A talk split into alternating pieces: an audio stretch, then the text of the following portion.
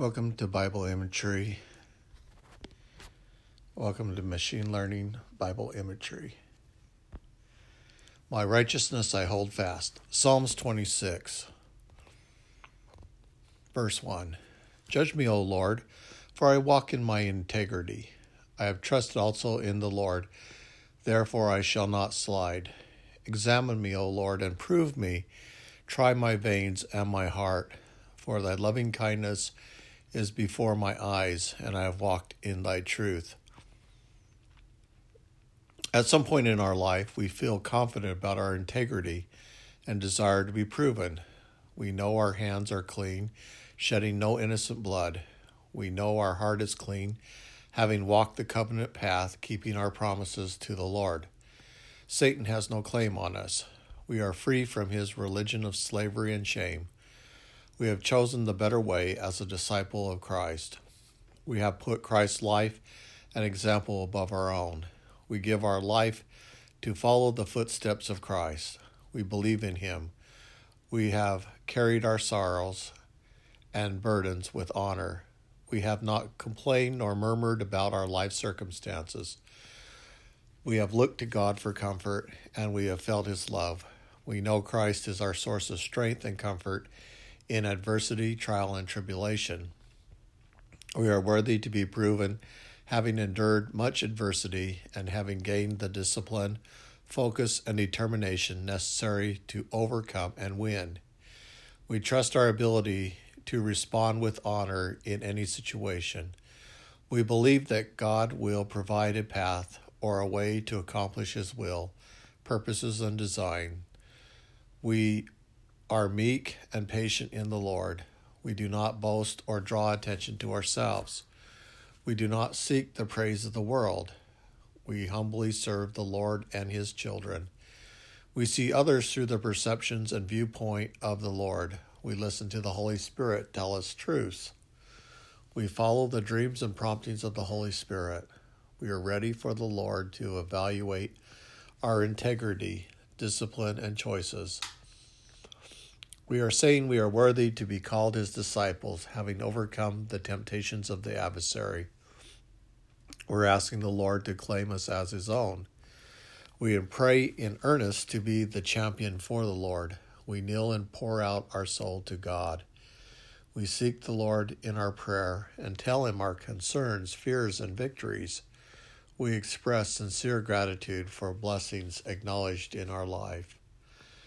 Job had seven sons and three daughters, 7,000 sheep, 3,000 camels, 500 yoke of ox, and 500 she asses, and was known as the greatest of all men of the East. In the same day, a servant reported that Job's ox and ass were slain by the Sabeans, inhabitants of the southeastern Arabia. And another support, servant reported while the first was speaking that the fire of God is fallen from heaven and have burned up the sheep and the servants and consumed them. And I am only am escaped alone to tell thee. And another servant reported that the Chaldeans, the Babylonians, ancient Iraq, formed three bands and killed the camels. Another servant reported that a whirlwind had destroyed the home occupied by Job's sons and daughters. Job rent his mantle, shaved his head, and fell down on the ground and worshipped God, saying, Naked came I out of my mother's womb, and naked shall I return thee thither. The Lord gave, and the Lord hath taken away. Blessed be the name of the Lord. Satan again returns with a challenge. Skin for skin, yea, all that man hath will he give for his life.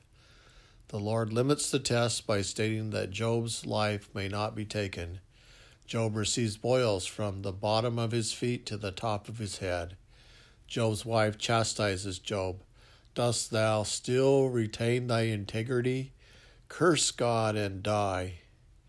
Job's friend come and sit with him seven days and seven nights, and are silent because they see his grief is great.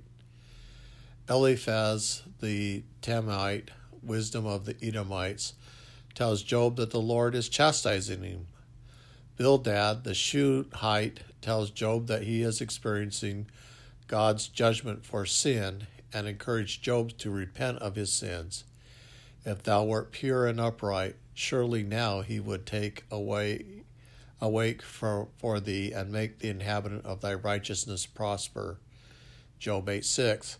Job tells Bildad that he knows Job is not he is not a wicked he knows he is not a wicked man.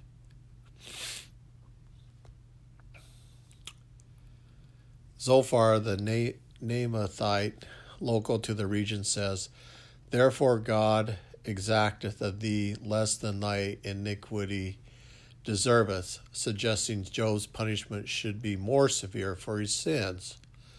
Job says to his friends, But ye are forgers of lies, ye are physicians of no value.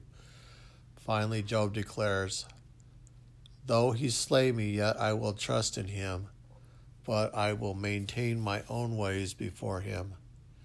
Job understood the resurrection. He looks forward to a time when he will not suffer and the things will be restored, saying, If a man die, shall he live again? All the days of my appointed time will I wait till my change come.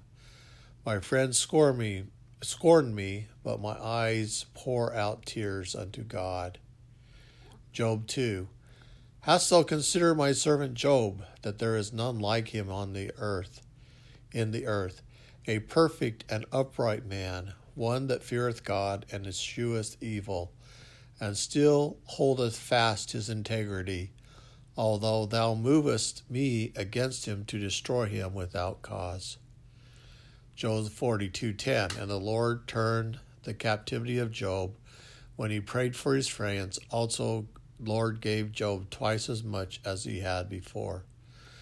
The great lesson learned from Job was his test was unfair and the accusations without evidence, yet he never compromised his integrity and honor, nor lost his relationship with his Father in heaven.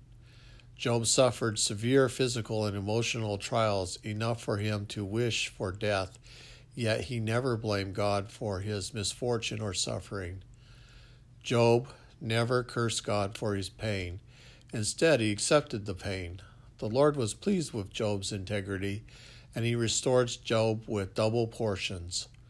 I am amazed that Job withstood losing his family without being with being left in complete isolation. Job turned to the Lord for comfort in these extreme conditions. Job did not fear. Fear is caused from misunderstanding. The amazing process of meditation and analysis takes us into the thought process of Job, where he asks questions and then applies his soul to providing well balanced and useful answers. Though the process of thought and inspiration, Job gains understanding that is acceptable. By studying Job's thought processes, we likewise can emulate his example and gain inner comfort. And unto man he said, Behold, the fear of the Lord, that is wisdom, and to depart from evil is understanding. Job respects and honors the Lord. Why? Because Job loves the Lord more than his own life.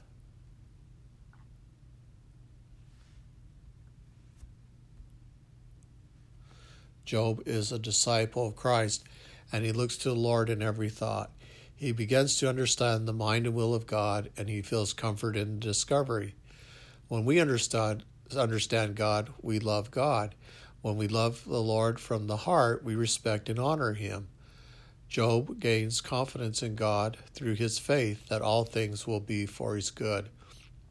Job never needs to know why the trials came upon him because he trusts the Lord's purposes completely. He never needs to fight God. Job never has to criticize God. Job never has to endure the pain of asking, Why me? Joseph Smith endured endurance like Job in Liberty Jail, learned endurance like Job in Liberty Jail. Job gained experience by the trials he endured. In the end, Job was completely at peace with God and thankful for the lessons he learned and the revelation he gained during adversity. Job learns the purpose of life. He received revelation about the resurrection. He gains insight into human nature and the fears of man. He improves his relationship with Heavenly Father. Job becomes sanctified and aligned with the Heavenly Father, becoming one. Job draws deeply upon the atonement of Christ in his suffering. He finds compassion with the Holy Spirit as he draws on living water and bread to help him endure his trials. Job lost nothing because of his faith and integrity. Because of your diligence, faith, and patience with the word in nurturing it, that it may take root in you, behold, by and by ye shall pluck the fruit thereof, which is most precious, which is sweet above all that is sweet, which is white above all that is white, yea, and pure above all that is pure and ye shall feast upon the fruit even until ye are filled, that ye hunger not, neither shall ye thirst. The pains of life can be endured through the joy of the gospel. The companionship of the Holy Ghost can nullify the loss of loved ones or ostracizing of friends once held dear. Job was held spiritually by Christ, healed spiritually by Christ. God heals us with his love and light and teaches us to listen to the Holy Ghost. The Holy Ghost gives us spiritual gifts to help us in our mortal journey. Through seeking the light of God, Job was healed. The atonement of Christ kept Job from perishing spiritually. Job was persistent in his faith of God in the face of contempt, criticism, and judgment, persecution directed at him. Alma 34:18. Yea, cry unto him for mercy, for he is mighty to save. Job was able to see through the illusions claimed to be reality, but in essence were deceptions. Job was a converted disciple of Christ, and he acted the part well. Conversion destroys the illusion. Materialism, wealth, popularity, conflicts of status, and loss of vision create instability. Alma was anxious to preach the word of God rather than govern because he saw value in helping the people return to worship God. As a result, Alma preached faith. Preaching, faith increased, wars decreased, the poor were cared for, and the people were happy. Bishop Bateman said, To be meaningful, life must be more than a ephemeral pleasures of the youth. There must be a plan. Death, even if accidental, must be part of the plan.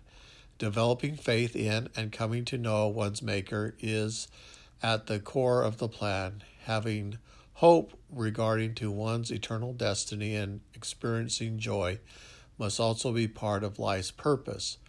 Everlasting joy can only be experienced through the assistance of the Master.